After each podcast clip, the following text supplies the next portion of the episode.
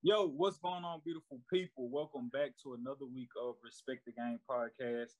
Shout out to new listeners who are listening listening to us tonight, whether that's YouTube on YouTube or whether you riding in your car listening to us through whatever streaming or audio app.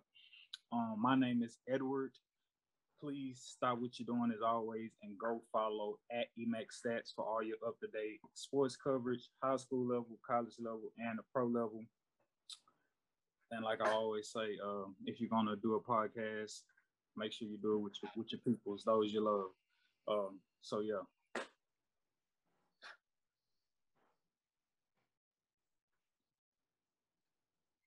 Sean Hart Izzo, man. Charismatic, good excellence. That's Twitter, Instagram, SoundCloud. Just a couple days ago, it was not Instagram because it crashed. We'll get into that, but yeah, man, let's go. Yo, it's the one and only Black Piece, the rap plug, the hip hop plug, the host with the most that blows the most smoke. Black Piece. Yo, uh, check me out on Spotify, Apple Podcasts with Talking Smoke podcast. Be sure you go check me out, baby. Let's go, baby. This is uh, Coach Johnson. I am the husband of Jordan. I'm the father of Harper and Deuce. I'm here to help you see the game a little bit differently, help you to reason out your thoughts, and to uh, bring the controversy. Good afternoon, beautiful people. I'm the one and only Sedacious Xavier Miles. And on behalf of me and my brothers, we want to say we love you and we're here for you. True that, true that. So, as Sean Hard was saying, you can follow us on all social media platforms. For some people, that may be primarily Twitter um, or Instagram or Facebook. However, we didn't have those functioning yesterday was the Monday. We we shooting this on a Tuesday. So yeah, social media went down. It crashed, or whatever you want to call it. Conspiracy. Hmm. Who knows? I wonder what what what are the inner workings of that. I personally started to think that I not pay my phone bill or something. Like, what's going on here? Why don't I? why is it, why is the Wi-Fi tripping in here? Um, that wasn't the case though. For whatever reason, it went down. I haven't read or come across too many articles yet as to what was the reasoning or as to why. But indulge us with a little bit of conspiracy conversation, if you will. So Facebook and Instagram goes down and on a Monday. And just so happened on Sunday, there was a 60 minute episode, a 60 minutes episode that came out with a woman known as the Facebook whistleblower, and her name is Frances Haugen.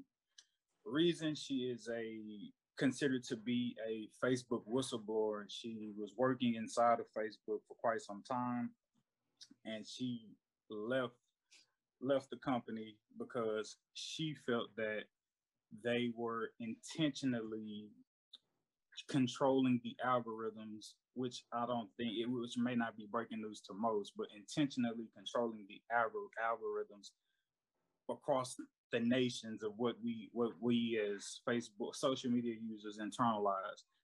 And so she was saying that hey, there is a direct correlation between our mood changes and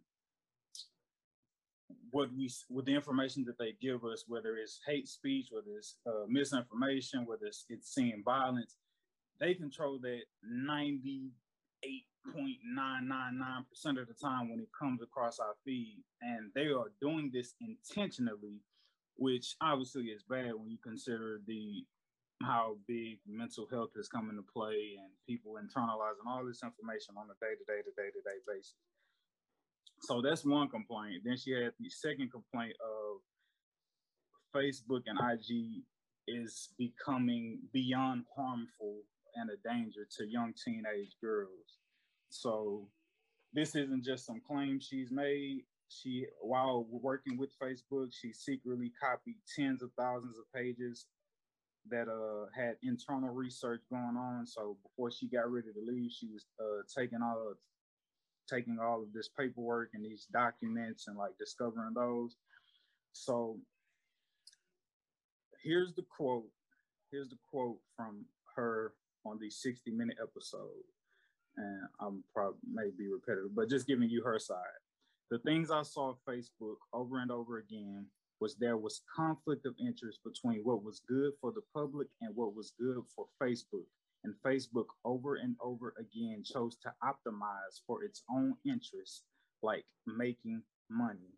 And so when you talk about just diving deeper beyond just saying optimize or what have you, um, she was basically referring to Facebook optimizes for content that gets engagement and reaction, but its own research, but its own research shows that all of that information they're feeding us, like I said, is divisive, it's hateful, it's polarizing, and keeping us individuals on Facebook and Instagram requires to continuously have that hateful speech. However, if you're giving us good stuff, good news, or whatever, we're not as more susceptible to stay on Facebook. We're gonna continue on with our business, da da da da. But pumping that hate speech and all that hate content keeps people on, makes people more infuriated to comment, to like, to go through this, especially misinformation, especially when you're talking about recently coming out of like elections, like that plays into it. And they again, they have their finger on the button that is feeding us this information when through they can switch the algorithm to give us a little bit more light-hearted content, whatever the case may be. But they're constantly dumping this, dumping this into the mad, the world's feed to keep them, keep the likes going, keep the comments going, keep keep more screen time going, to which uh, again is continuously generating more and more and more and more and more ad revenue. And so, uh, if Facebook changes the algorithm to be safer for people, uh, less harmful, less hate speech, and all that good stuff, less violence, people will spend less time on on their on on, on the apps and giving out the clicks and less and giving out the clicks and the ads and so on and so forth. Which, as a result, one could assume Facebook would make less money, obviously, if less people are on the social media platforms. So, so yeah, so this this all was put out on Facebook. Oh, I mean not on Facebook, but on the 60 Minutes uh, episode, and on a Sunday, and as a result, on Monday we see Facebook and Instagram crash. Coincidence or not? Uh, it was reported that uh, Facebook, which uh, bought out Instagram a couple years years back, um, that they were hacked. And uh, when they were hacked, um, it was alleged that multiple, I guess, uh, segments of the uh, program in itself had been erased, uh, leading, you know, to you know false accusations of uh, with all of that missing data. You know, uh, Facebook and IG may not be recoverable, but you know, top engineers and you know, software know, IT people within the world. Didn't let that happen, but I mean, my, my guess is there may be a correlation for sure, but um, when you're talking about a a billion dollar industry and one of the most richest or most wealthiest and influential people within the world, I mean, that's a big dragon to slay, uh, especially if you know, even if you're a top notch hacker, whatever the case may be. Uh, but I mean, he did allegedly lose, you know, seven billion dollars. You know, while Facebook and IG were down uh, for about, I think, like five hours, something like that. But seven billion to him is probably like seventy dollars, or maybe like seven hundred to us. I mean, that's a lot of money, but like, is it in the grand scheme of things when you have that much? be worth 120.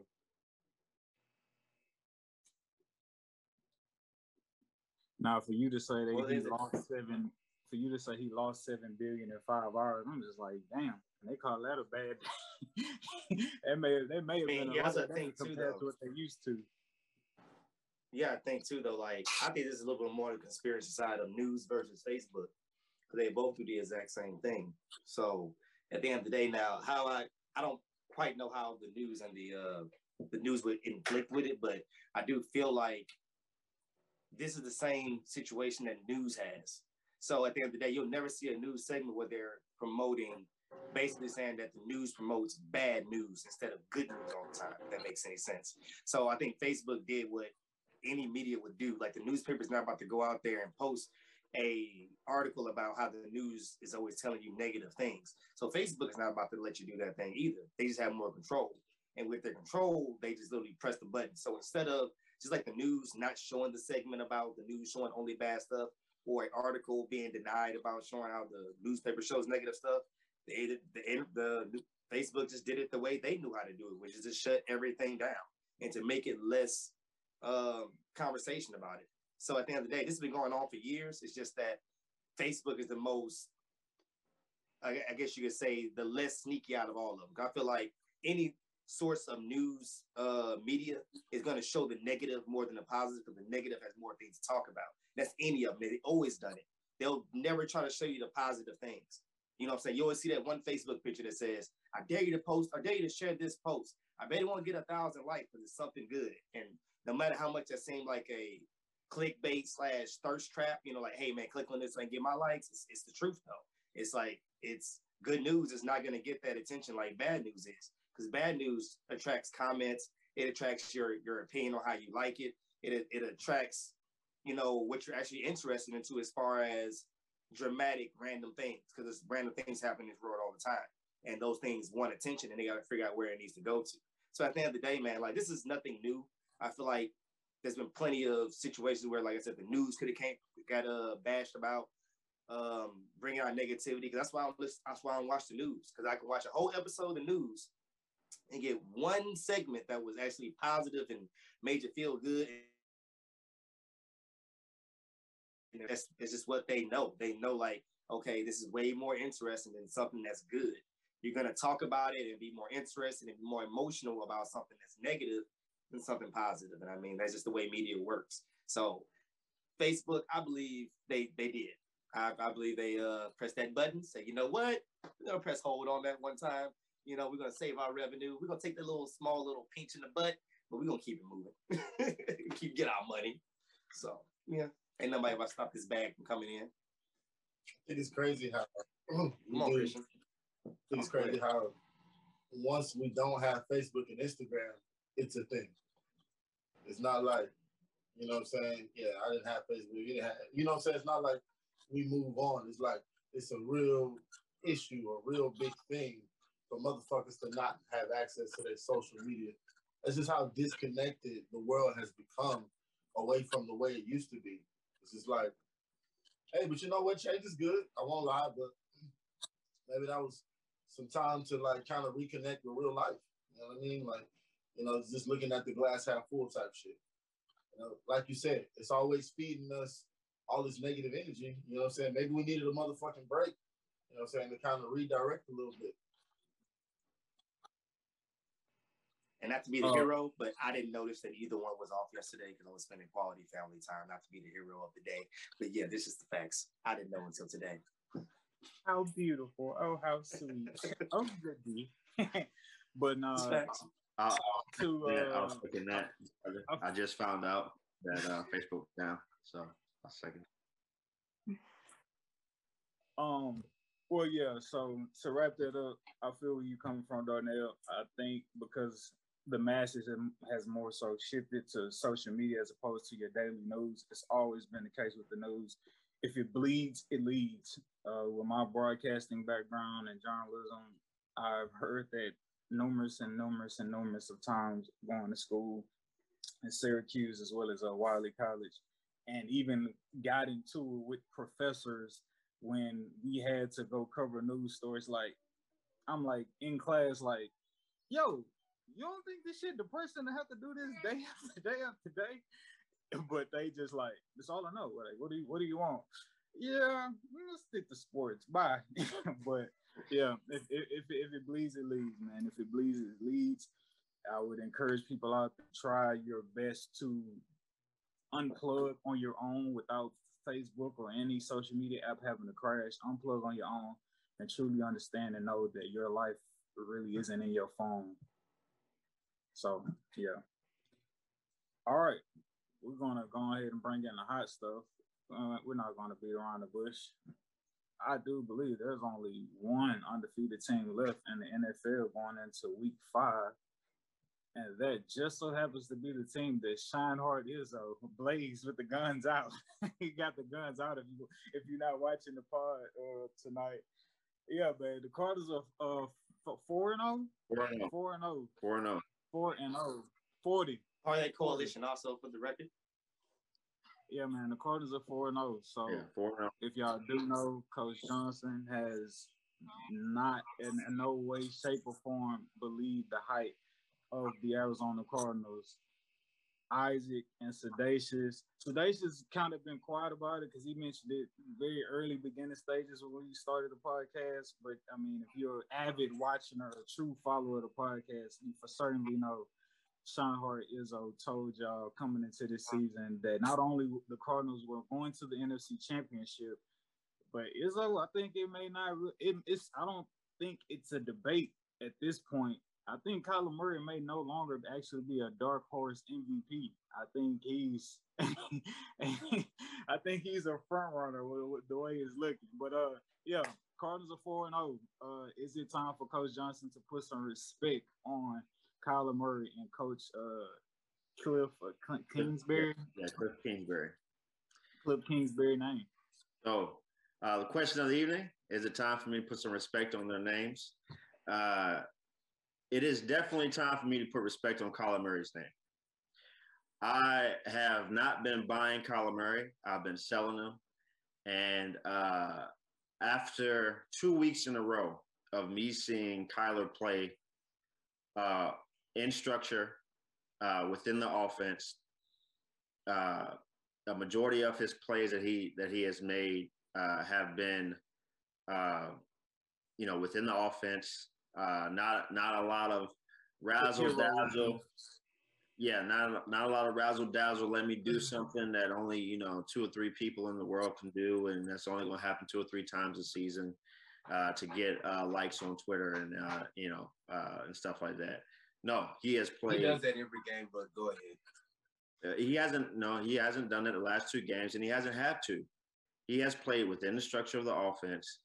Uh, he hasn't go. I mean, if you go watch the highlights of the last two games. Yeah, he yeah he scrambled outside the pocket, and yes, he you know he ran for stuff. But uh, the first two the first two games, the first two games, it was spin around, spin around, spin around, uh, run around the pocket for eight seconds. Oh, a guy comes open. Let me throw the ball downfield. Da da da. Right. That was not what was happening his last two games. If he scrambled outside the pocket, it was to run for, for 10, 20, 16 yards to get a first down or to buy a couple extra seconds to get it to a guy. But he didn't even have to do that a lot. He played within the structure. He hit guys when they were open. He is making AJ Brown, uh, not AJ Brown, AJ Green actually look like a receiver. Um, uh, and I am 100% buying and respecting Kyler Murray. I am hesitant on Cliff Kingsbury I'm hesitant on the Cardinals, but I am 100% buying Kyler Murray. Um, if he continues to play this way, uh, I mean, hand this man MVP. Um, so yeah, I, I, I'm I'm with Kyler Murray. Go ahead. Edward, I think you know where I'm going with this. Um, it is classic Coach Johnson to split the fence and I'm not splitting the fence. both sides. I am not splitting the fence. I am clear. I am on. clear. I am This clear dude is I'm a breaking ball. Like That's why I posed the question that way. That's why I told Edward to pose Yo, hold question that way. on, man. He wanted to pose the question. I'm gonna let you. Hold on. I'm gonna let you. I'm gonna let you finish. I'm not gonna say anything after this. Edward, can you referee He him like you do me? He posed the He question referee in a way. Edward, before we start the podcast, there's a reason why I asked you why I, why I said we need to pose the question this way. You said something about the Cardinals. I said I'm not talking about the Cardinals. I'm talking about Cliff and Kyler. I am respecting Kyler. I am hesitant on Cliff. I am hesitant on the Cardinals. Okay, right there. That's All right. clear. That's that's where I'm at. I'm not That's- too. okay. I'm not both sides in it. That's where I'm at. Go ahead, Sean Hart. I'm done. I'm, I'm, I'm, That's gonna mute myself. All Okay, right. you didn't have to interrupt me, bro, to reiterate a minute and a half synopsis of what you just said, bro. And Edward, you did not referee and jump in and coach, coach, coach. I, I needed some of that at that time, but it wasn't given to me. That's amazing. we'll talk about that in another day. But the crazy part about it to me is right. You say that if Kyler Murray keeps playing the way he's playing, you know, who look out uh potential MVP. And, and to that I say this. Does he not play the most important position on the field? Does he? Uh, yes, that's why I said. Okay. So with that being said, he can affect the game at any given time because he's touching the ball every single play. So with that being said, if they are four and zero, and I believe the old Bill Parcells adage goes, "You are who your record says you are." And if they're four and zero, and if I look at the teams that they beat just recently, the LA Rams literally taking a fucking shit on their front yard and leaving it there. That that's what they did. They stomped them. Like if they're doing this and they're holding that in that offense to to the as many points as they did, uh, regardless or minus the the bullshit uh, touchdown towards the ending, uh, they pretty much held them in check. They held them under 14 points, which was uh, amazing. Um, to hear you say that you are hesitant on the Cardinals, I think it's a bit of an oxymoron, right? It's like if you're all in on Kyler, essentially you have to be all in on the Cardinals, being that he's leading that pack in that charge. And the reason I say that, if you look at the MVPs over the last, let's just say five years, they have each gone um, a good ways into the playoffs, minus Lamar Jackson. You can say as far as the deep into the playoffs. So um, I think that would kind of go into the trajectory of my pick of them kind of maybe uh, being within the NFC Championship game and really having a chance to win that. So it, it was just it smelled like a little bit of both sides of the fence to me, which it was because you do it very convincingly, might I add. Uh, you, that was very sneaky and compelling argument how you were hesitant on the Cardinals, but you were all in on Kyler Murray and how he's this and he's so great watch how he could be MVP. And, and I'm like, wow, that, that's he's all of this, I, I wonder where the Cardinals would be, you know, with him, you know, doing all of these great things because notoriously the MVP is won when the team is successful as well. So, you know, we'll, we'll, we'll see. We'll see how well this uh this fucking lightning streak I've been on last, man. You know. Hey Izzo, who, who caused the plays? Hold on, hold on, hold on, Christian. Who caused who caused the plays on offense? Uh, Cliff. Okay, Cliff. Cliff. Right. So thank you for that, Izzo. So that's gonna bring my question to uh to Christian.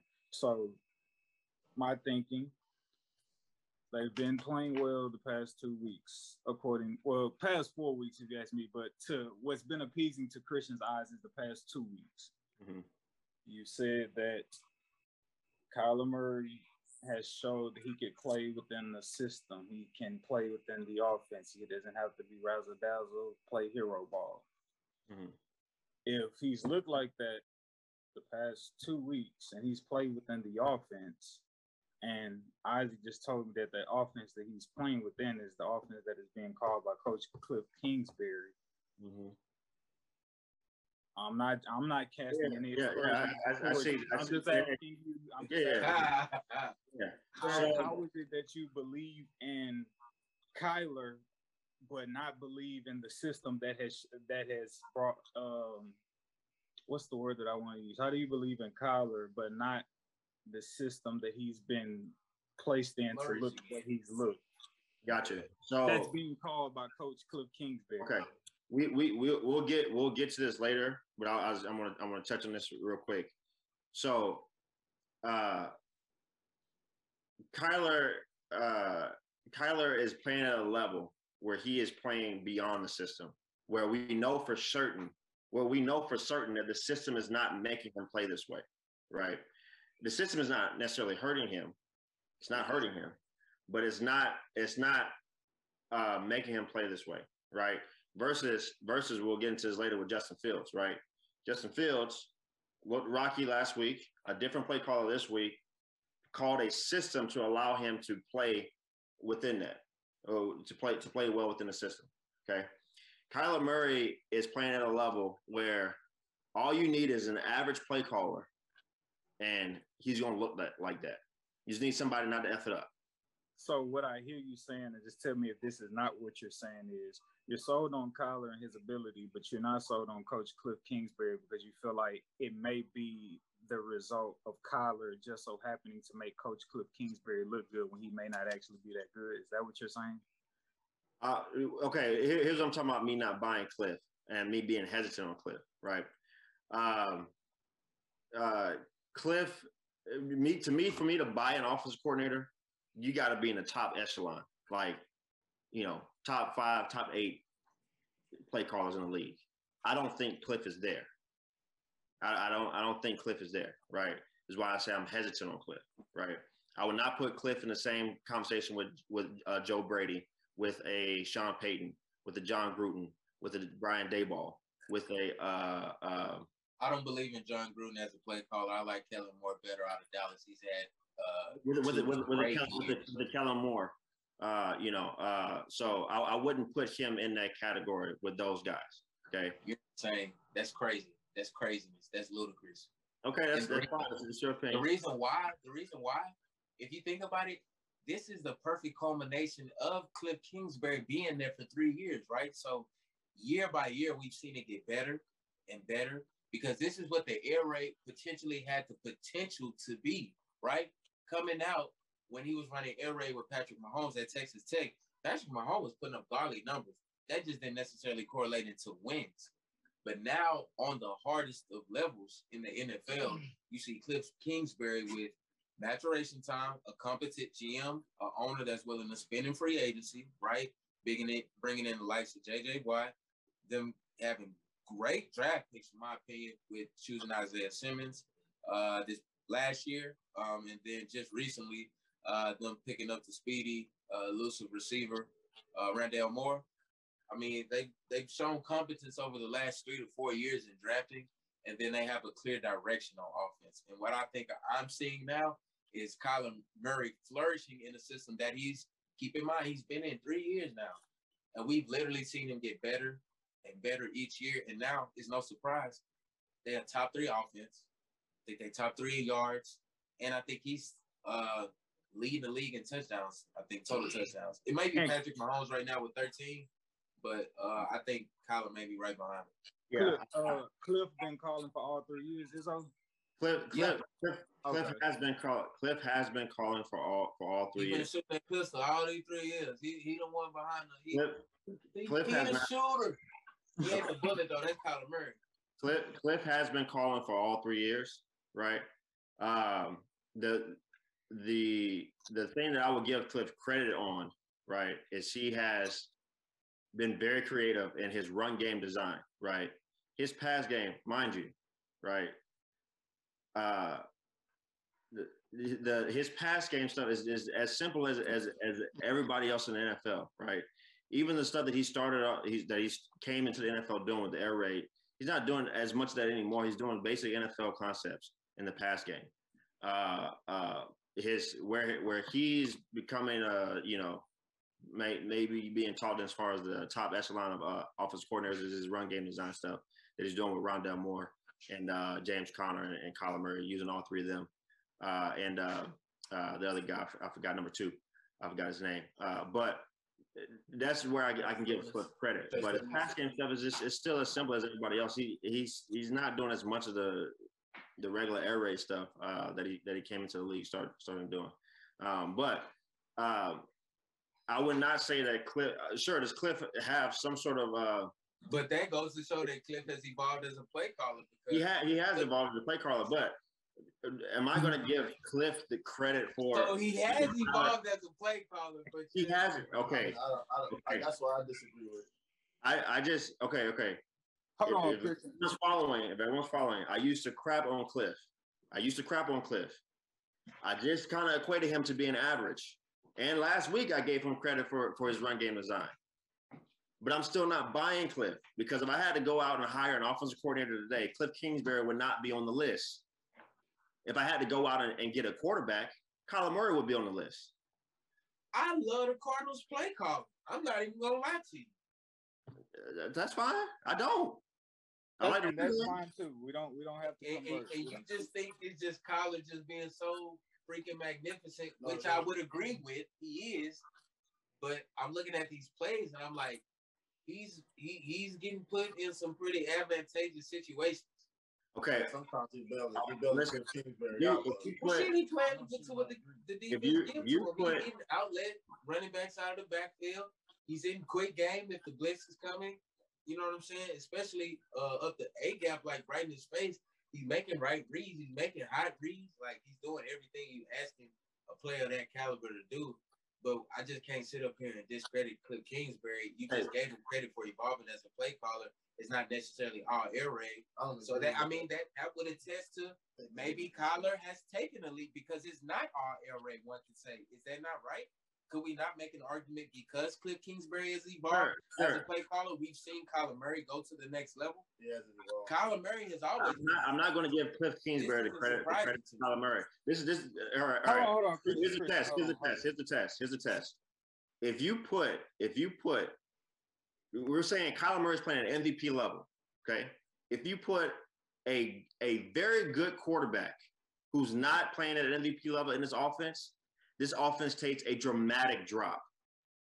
Not just a Okay. one step down, a Pin dramatic drop. Pin on that. Sedacious. Say what's on your heart. No, so I I disagree with the fact that Cliff Kingsbury has evolved as a coach, as a what play caller, because mm-hmm. like Christian said, when he first came in, he was air raiding, and the league had never seen it before, so it was a shock.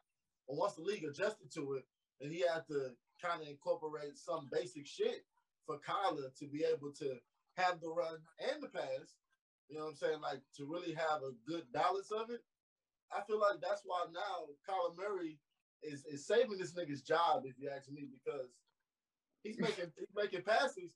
He's making passes, though it's like, damn, the way Cliff Kingsbury draw that up, if Kyler Murray don't make that pass, like zip that hole in, that's a pick. You know what I'm saying? Like that's that's some you know what I'm saying? So Kyler Murray is really like shadowing Cliff Kingsbury right now because he really just been kind of moseying along. Because these niggas should have been what they what they doing right now. They should have been doing if if it was clean Cliff Kingsbury and his system.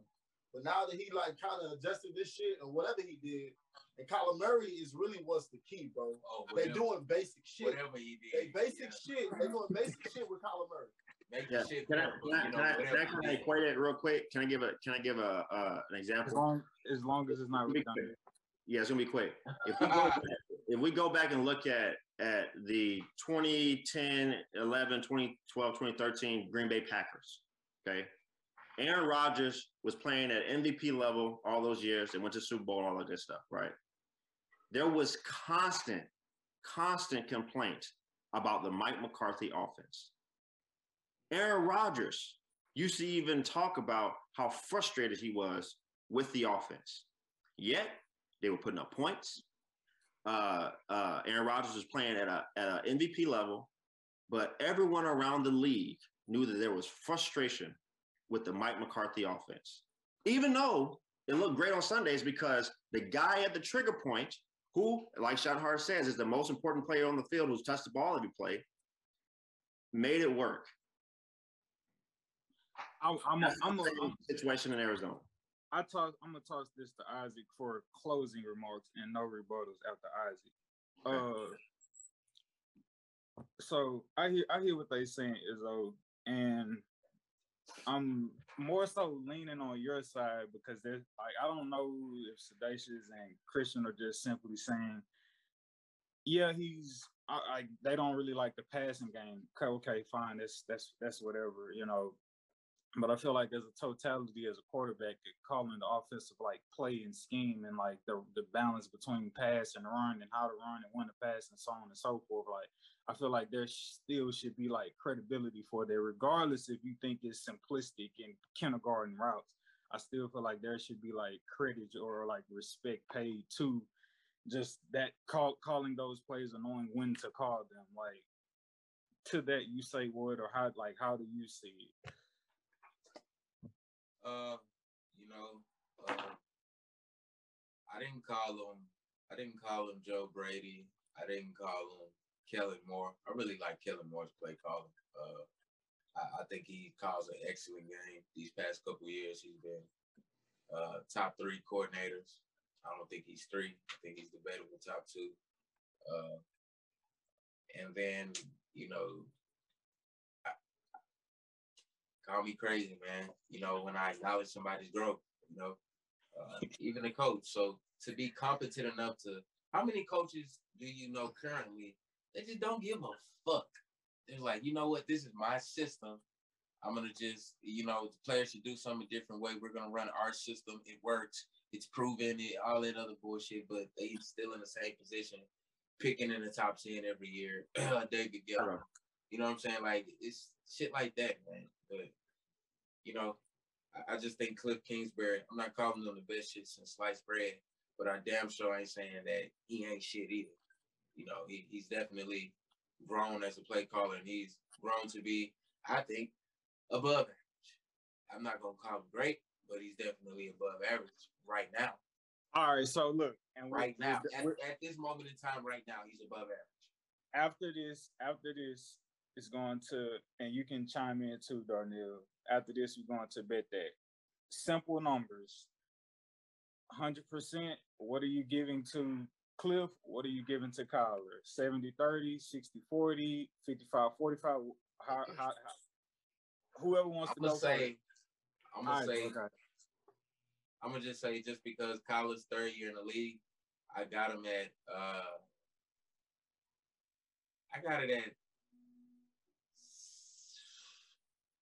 man, I got it at 65% Kyler, 35% Cliff.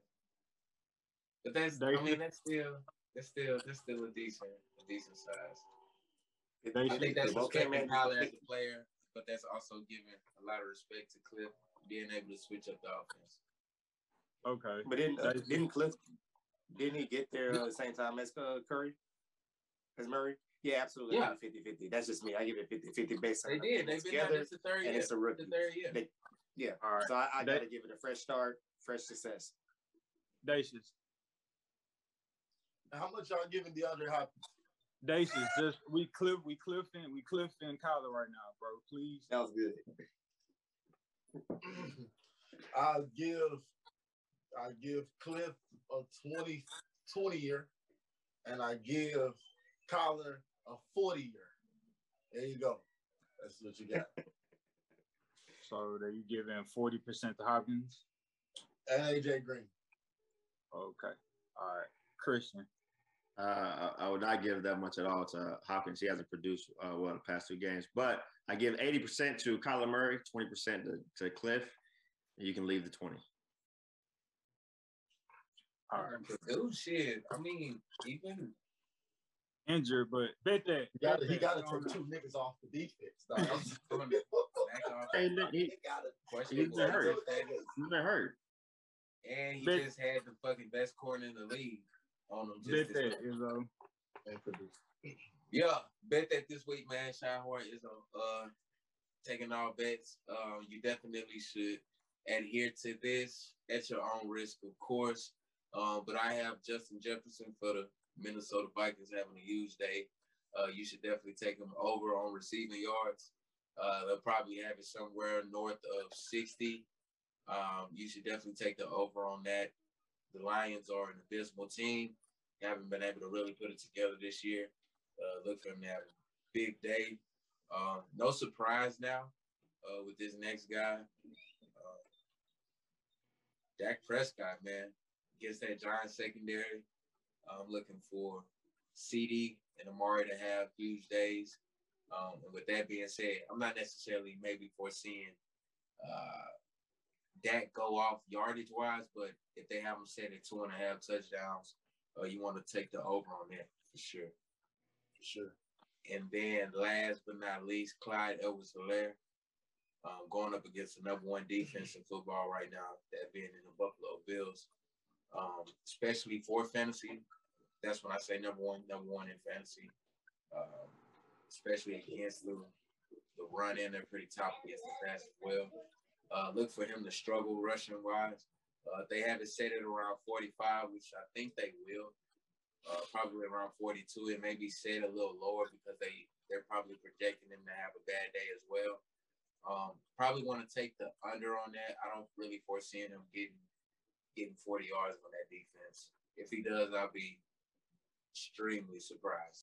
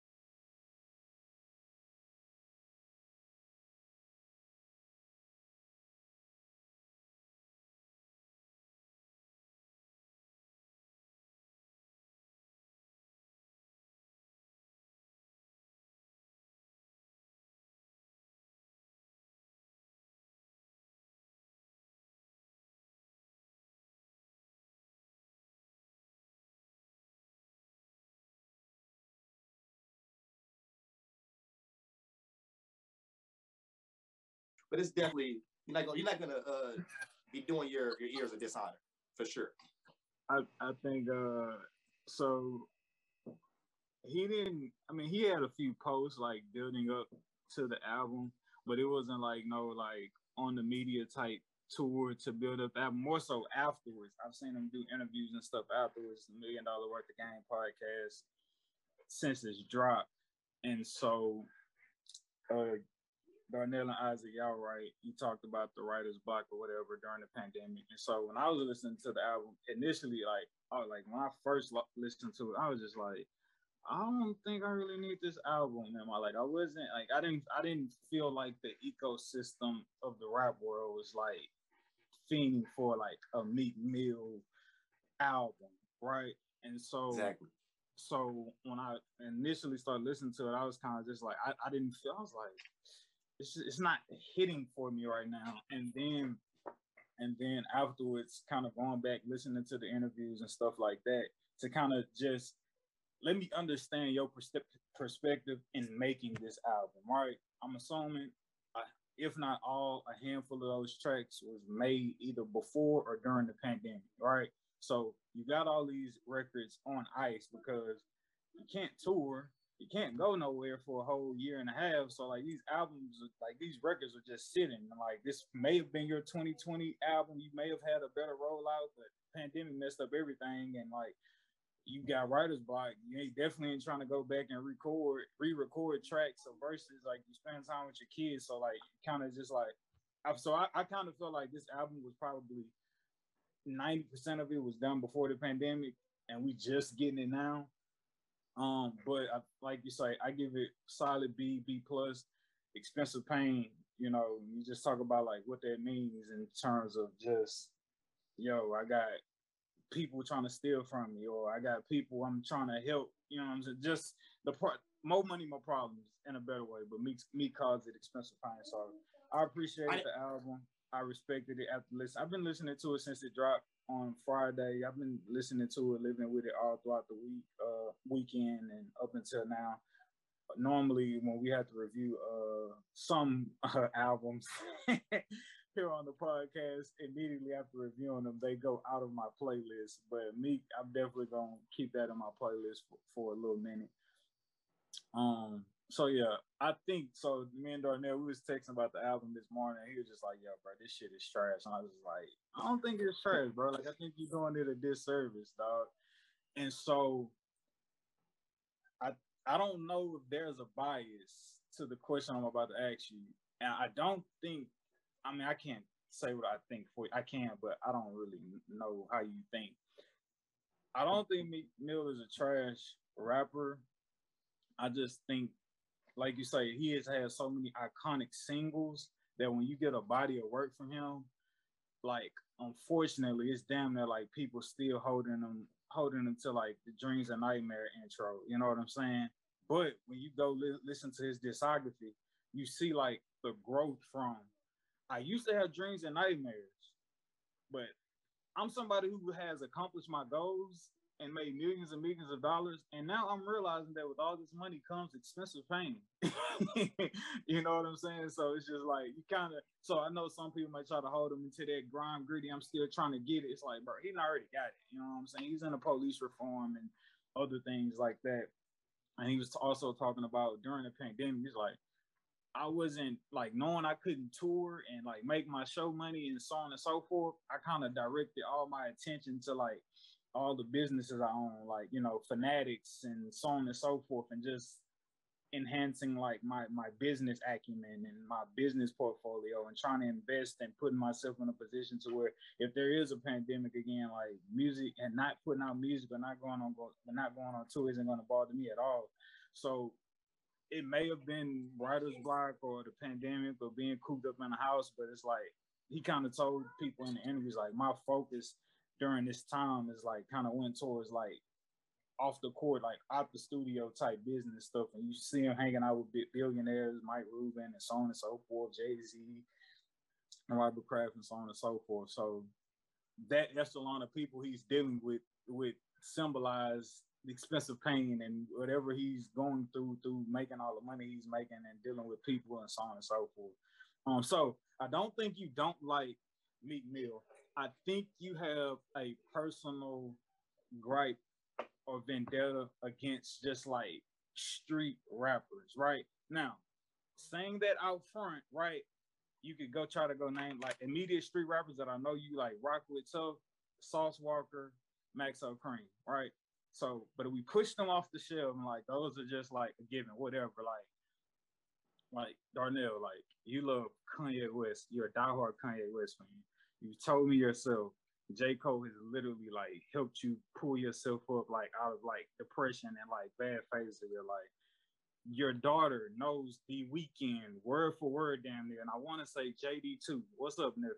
Right. Thanks. Uh, so so you got J. Cole in your playlist, you got Kanye West Donda in your playlist, who who people you all relate to. You got the Weeknd in your playlist. Uh, I can't. I'm trying to think of somebody else. Four or five. Baby, Uh, John- Baby Keem. Baby Cordae. King, Cordae. Right, right. So those five. None of these guys portrayed to be in any street affiliated activity. J. Cole made reference messing with the guys from the streets and having niggas from the streets go stand in line at admission offices. But none of these five guys that we just named are street guys in no way, t- shape, or form. And so I don't think you dislike Meek Mill. I don't think you don't think he's a great rapper. Uh, though you may still feel like that, I just don't think you personally, where you at in your life and the maturation process or who you are now, resonates with like that street rap of uh like the type of stuff that Meek Mill gives out. Case in point, case in You- point, case in point. Hold on, one more. Case in point. Tee Grizzley, one of the hardest street rappers out right now. Nigga, I tried to come put you on. on. Wait, I tried hey, to hey, put hey, you hey, on hey, early, hey, and you hey. denied Tee Grizzley every chance. We got. gotta chill on the hardest street rappers out. I ain't trying to disrespect that man, gangster, but he's definitely it's it's it's it's, it's other dudes we could have named for sure, other than Tee Grizzley. For But- well, but for what I do wanna say is, I have a- Tee Grizzley. I have a difficulty with not the street rappers, bro. It's the street growth that does bother me. I do feel like, okay, bro, you can't be in the fucking streets the rest of your life, even though you have made it. At some point, you gotta grow as a person. So sometimes when I hear certain people rap, it's like Meek Mill, you've been in the game 10 years, bro. Like, you not a street nigga no more. I'm sorry. Like, you are successful. You like that's why I do I did appreciate by actually giving the expensive pain a chance because he actually was explaining that he was successful. And I did give it a chance at first, which I definitely still to work on my New Year's resolution. But at the end of the day, that's what he was explaining, like his growth. And that's what I do have an issue with with a lot of street rappers. But a lot of new street not a lot of street rappers now just they're starting to grow. Some take a longer time than others. But a lot of them, just like Jay-Z, it took forever for Jay-Z to really get out of the ignorant part of his life. took him limited 20 years to get out of the ignorant part of his life and to say he grew up. took him a fucking long time. So it's like I, it's, it- it's, it faults their craft to a certain extent, but not all the way. It does put like a certain like, bro, growth don't mean maturity. Growth just means you're not stuck in the same box. Lil Wayne shows growth.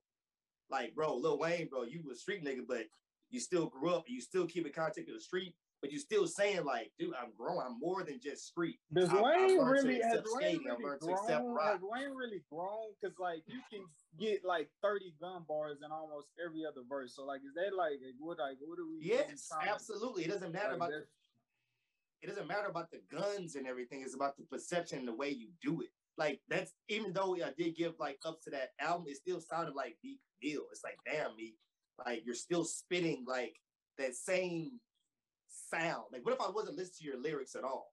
Like that same thing you're bringing sounds like a couple years ago. That's just like just not listening to your lyrics. This is not listening to your lyrics, and that's what a lot of people listen to to a certain point. It's like, bro, like it is a combination of lyrics and rhythm and all that that makes a hit.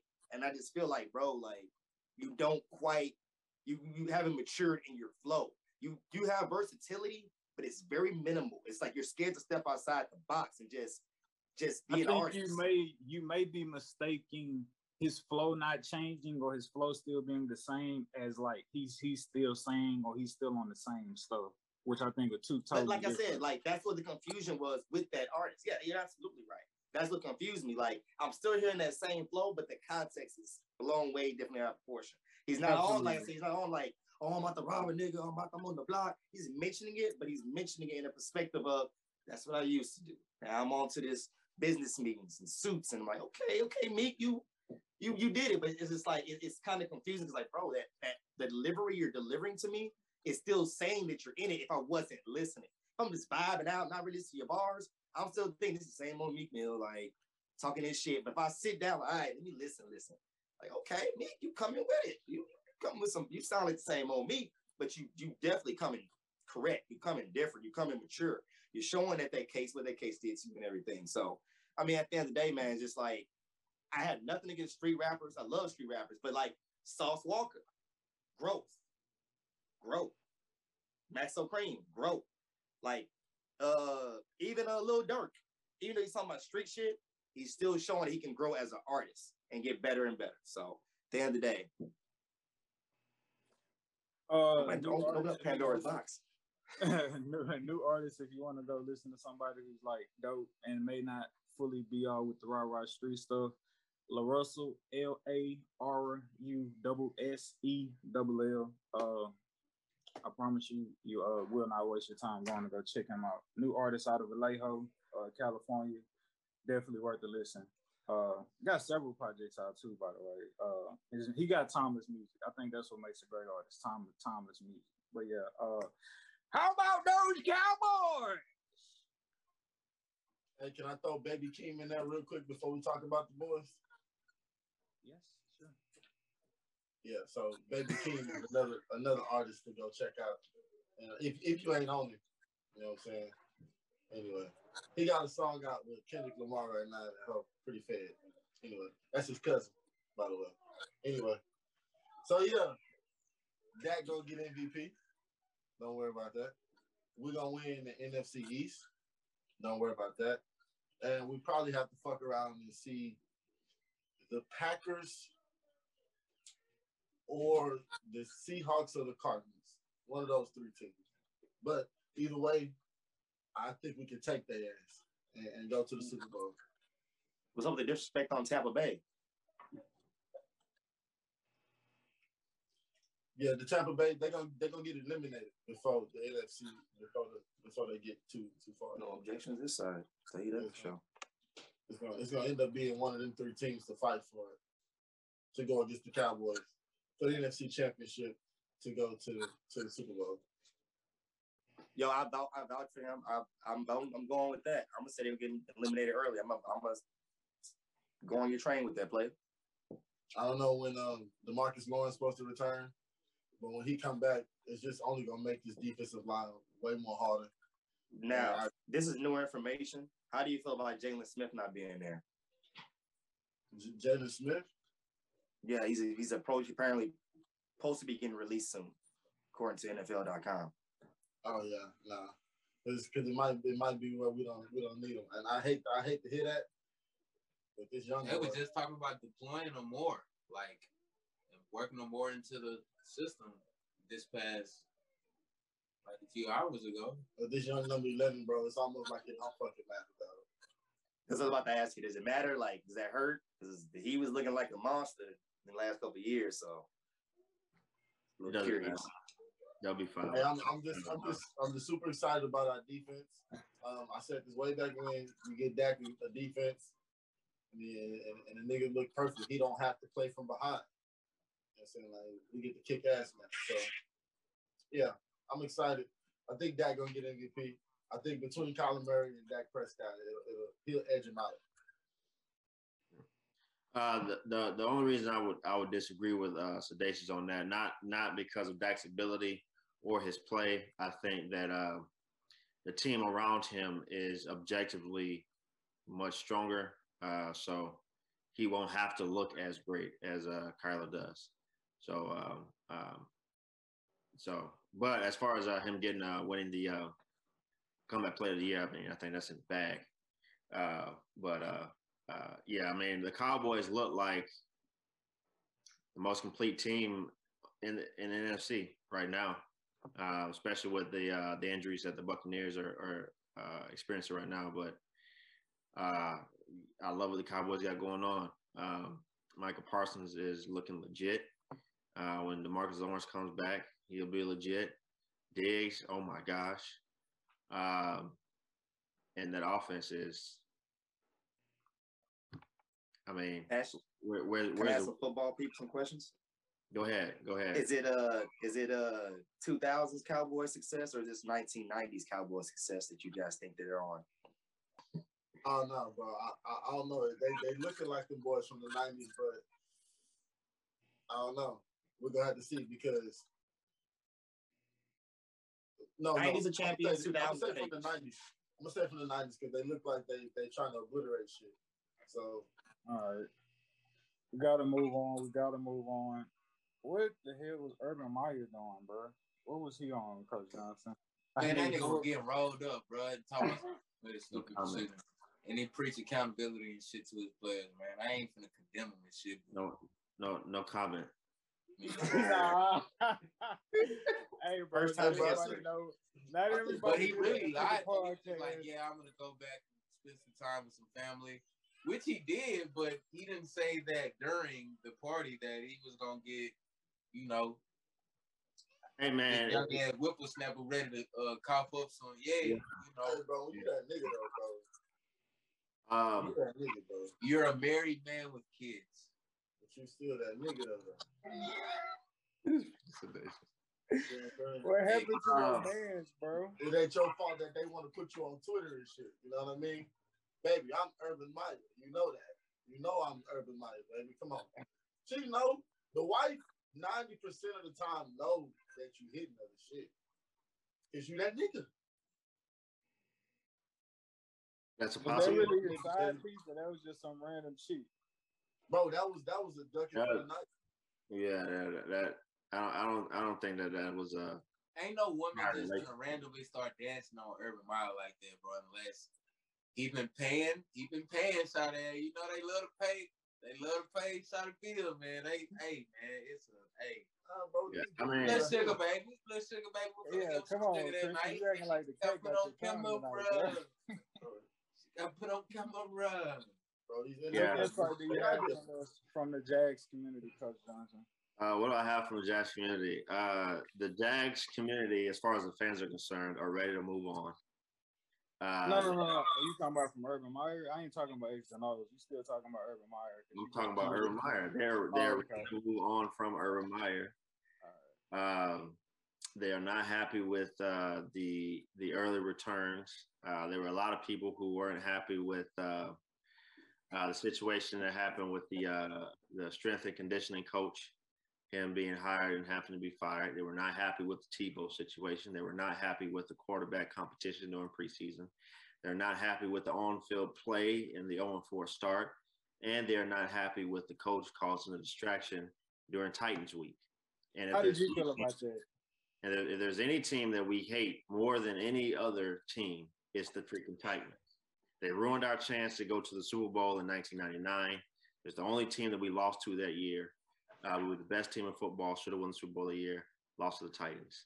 They embarrassed us, Derrick Henry did, on national TV two years ago or three years ago, whenever it was, Thursday night, the 99 yard uh, uh, touchdown, which they play every year now uh, when we play them.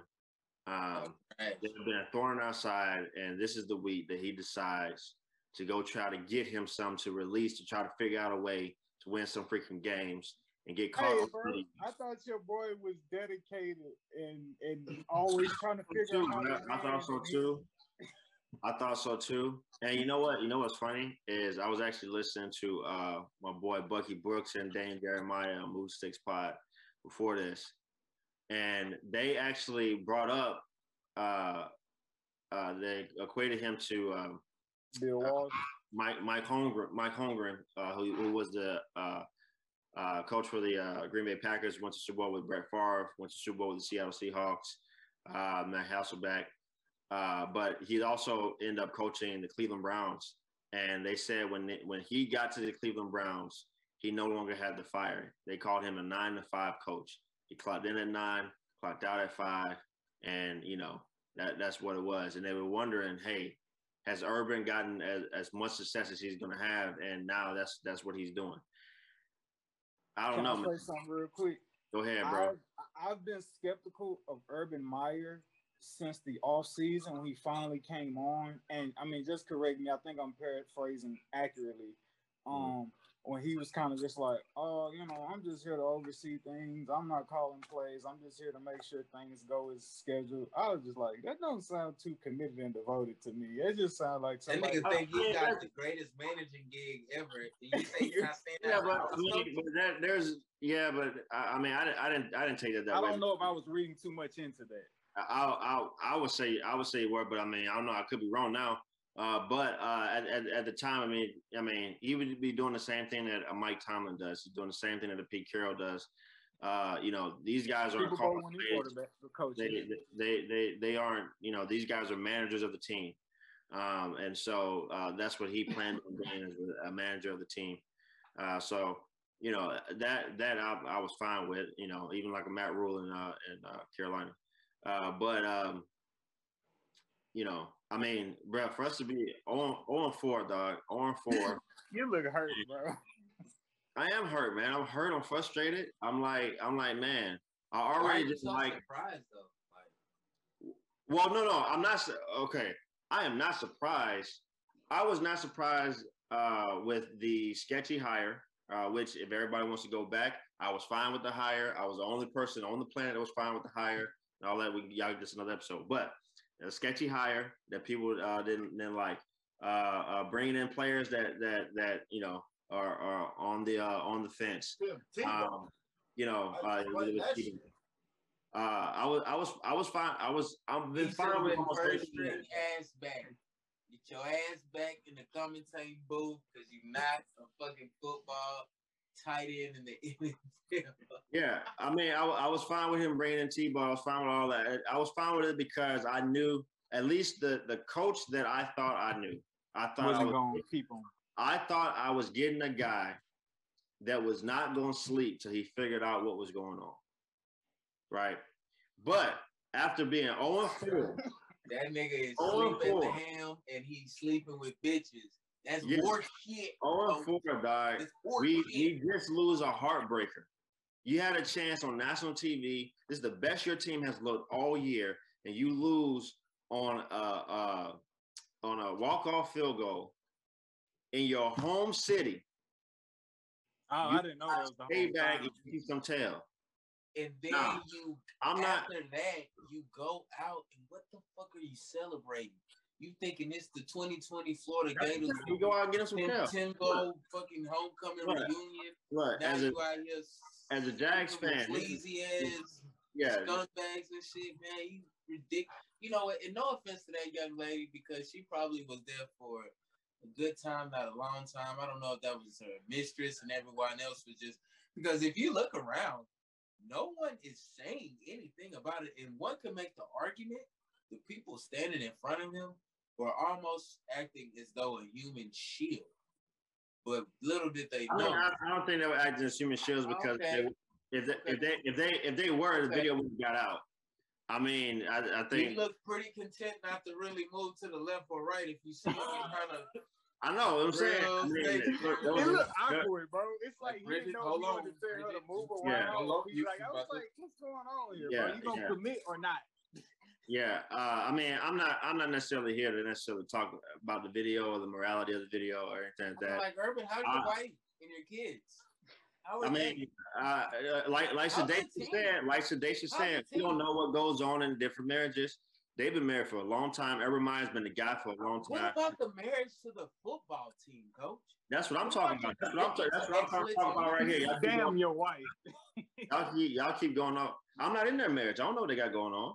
Exactly. She had so put I out a want to tweet, talk though. about She the put out a on the tweet saying, "I told them to go out." Yeah, she did put. I mean, you know, so I have no idea. She probably, she probably, they probably been doing this for a long time. So I have no She idea looks what they really got going on comfortable. I'll tell you that. Huh? She looked really comfortable. His wife? That was not his wife. The sleazy The guy. sleeve. You talking about the woman in the video. right now, dog. We're talking about his wife. We're talking about it. I'm Oh, saying his wife been knowing he been a shiesty ass nigga. that, that's, that's a possibility. So I'm not I'm not here to talk. I'm not here to talk about that. I'm saying as a Jaguars fan, as somebody as somebody who's been a defender of Urban Meyer, I've defended him with the thought that he was not going to sleep till things got right. And after 0 4 on national TV in your home city, you decide to stick around, don't even fly back home with the team. You got you got three extra days now to prepare to beat the team that this that this organization hates, and you stay back behind this quote unquote see the family and to get you some tail. Bruh, I am on board with the rest of the Jaguar faithful and say, get the F up out of here. We we don't need you no more. It, you know, let's let's let's go ahead and move on. Let's start the search over again because we're about to waste the best thing that's ever happened to this franchise and Trevor Lawrence.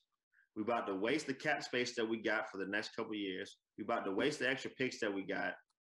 Get Urban Meyer and Trent Baalke as far away from the Jaguars organization as you possibly can. We are done. Hey, Christian, I think you clone. Uh, hey, you was breaking up, bro. I think I think I heard you incorrectly. Y'all heard me. Yo, you heard it here first.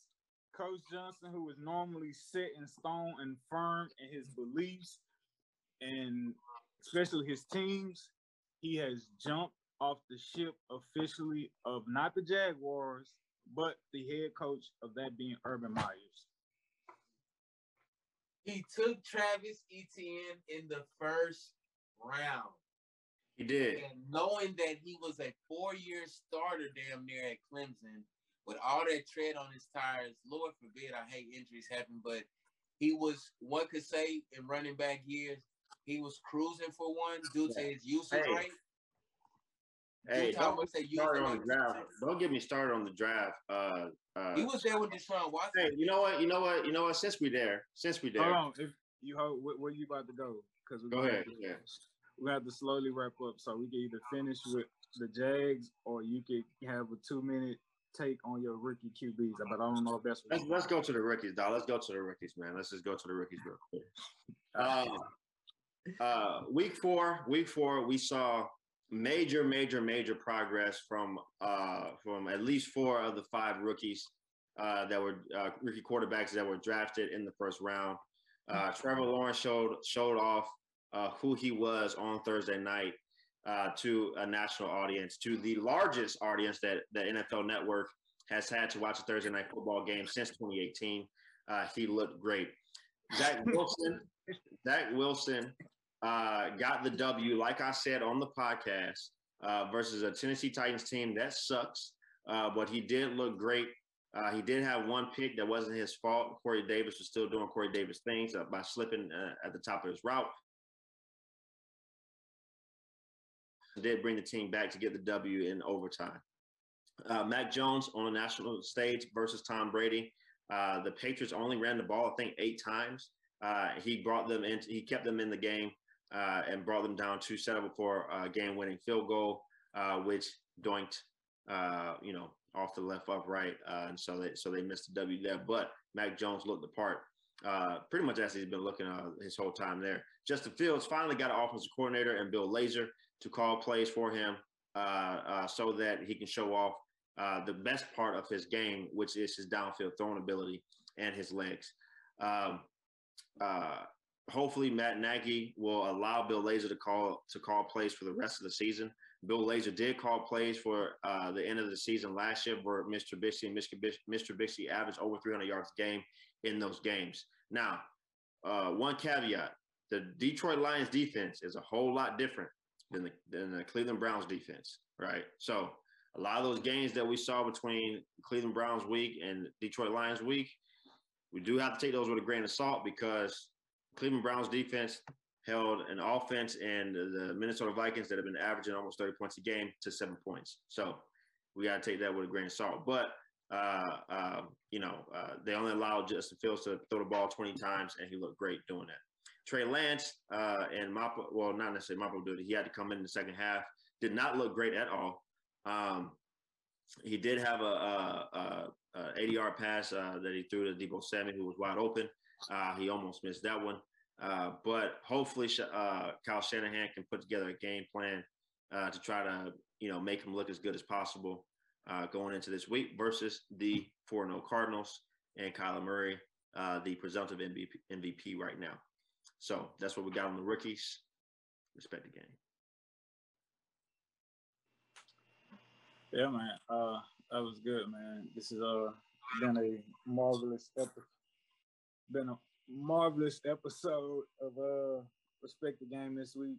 Um, if you want to know all things, if you want to know the future on the Arizona Cardinals, uh, head coach Cliff Kingsbury, quarterback Kyler Murray, you know this is the podcast for because Sean Hart is always going to tell you all that you need to know in the future for the Arizona Cardinals.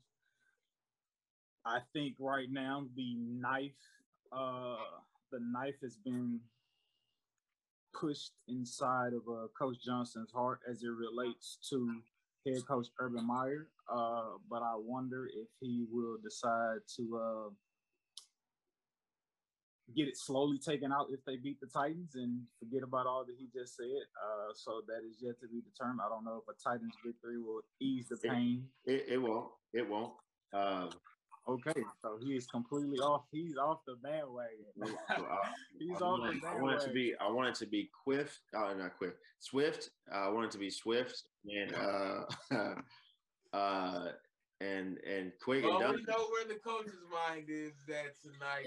No, no, I- I had I had Quick and Swift going at the same time in my head. I Hey, wanted to respect the game, but here we Hey, are he playing always- Urban Meyer game.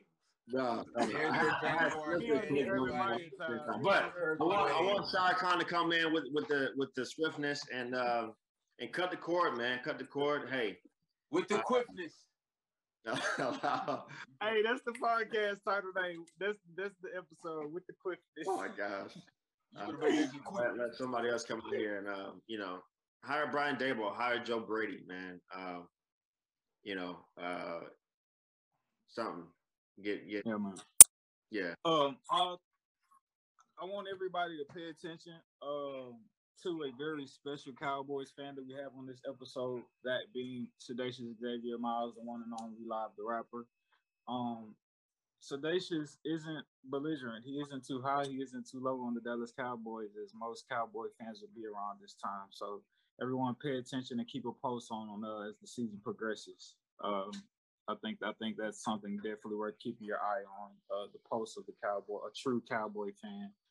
Um, yeah, man. Uh, so gonna close this episode out. Uh, a little bit of encouragement uh, for you good people's uh spirit. So I know everybody is getting caught up in the hoopla, the meaning, the decoding the messages, and the meaning of the Squid Game that just recently came out, the series that just recently came out on Netflix. So obviously it has a lot of hidden messages in it, capitalism, so on and so forth. I, I probably need to like I, I didn't watch all of it. I need to like watch them full to take in all the all the little uh nuances Please of do. it. Uh but but one thing that stood out to me emphatically about the Squid Game is that the director of this film made this film 12 years ago and was trying to get it on, was trying to get it greenlit, was trying to get people to take it, trying to get people to buy it, trying to get it in theaters and so on and so forth. And he was constantly, constantly denied, rejected. Get that out of here. We don't want it. We don't know what that is, what that's about. Keep that for yourself. Made this 12 years ago, um, using, expending whatever resources he had to try to continue building it or whatever, shopping the script around kept kept getting doors slammed in his face 12 years ago. Um, but instead of letting that dream go that he had, he maintained it, held on to it, continued to pour into it, and continued to hold on to it. And here he is now, uh, director from uh, from Korea, wrote the script 12 years ago, and now it's number one in 90 countries. Um, so to anybody out there in this world, you may have a dream, but it the dream that you have or whatever you created or executed so far, that appointed time hasn't yet met the work and all the things that you've done. Those two, those two instances have not yet co- uh, connected. Sometimes you can feel like, damn, I've done all this work, or I got the perfect idea, or whatever the case may be. Um, and but for whatever reason, it's not clicking, and you, most people would just throw it out the window and be like, okay, it wasn't meant to be. Oh, all right, man. Uh, God put it in your heart. Hold on to it. Don't let it go. Uh, just wait on that appointed time. Twelve years may seem like a long time, but hey, like Nipsey Nipsey Hussle said, the only distinguishing quality from him and all the other rappers is that he didn't quit. And so this uh, director of Squid Game from North Korea, but not I don't I'm gonna just say Korea. He just didn't quit and he didn't give up on getting his movie put out there in the universe. So don't quit. That's also a part of respecting the game. Don't quit on your dreams, beautiful people. Love, and we will see you next week. It's a marathon.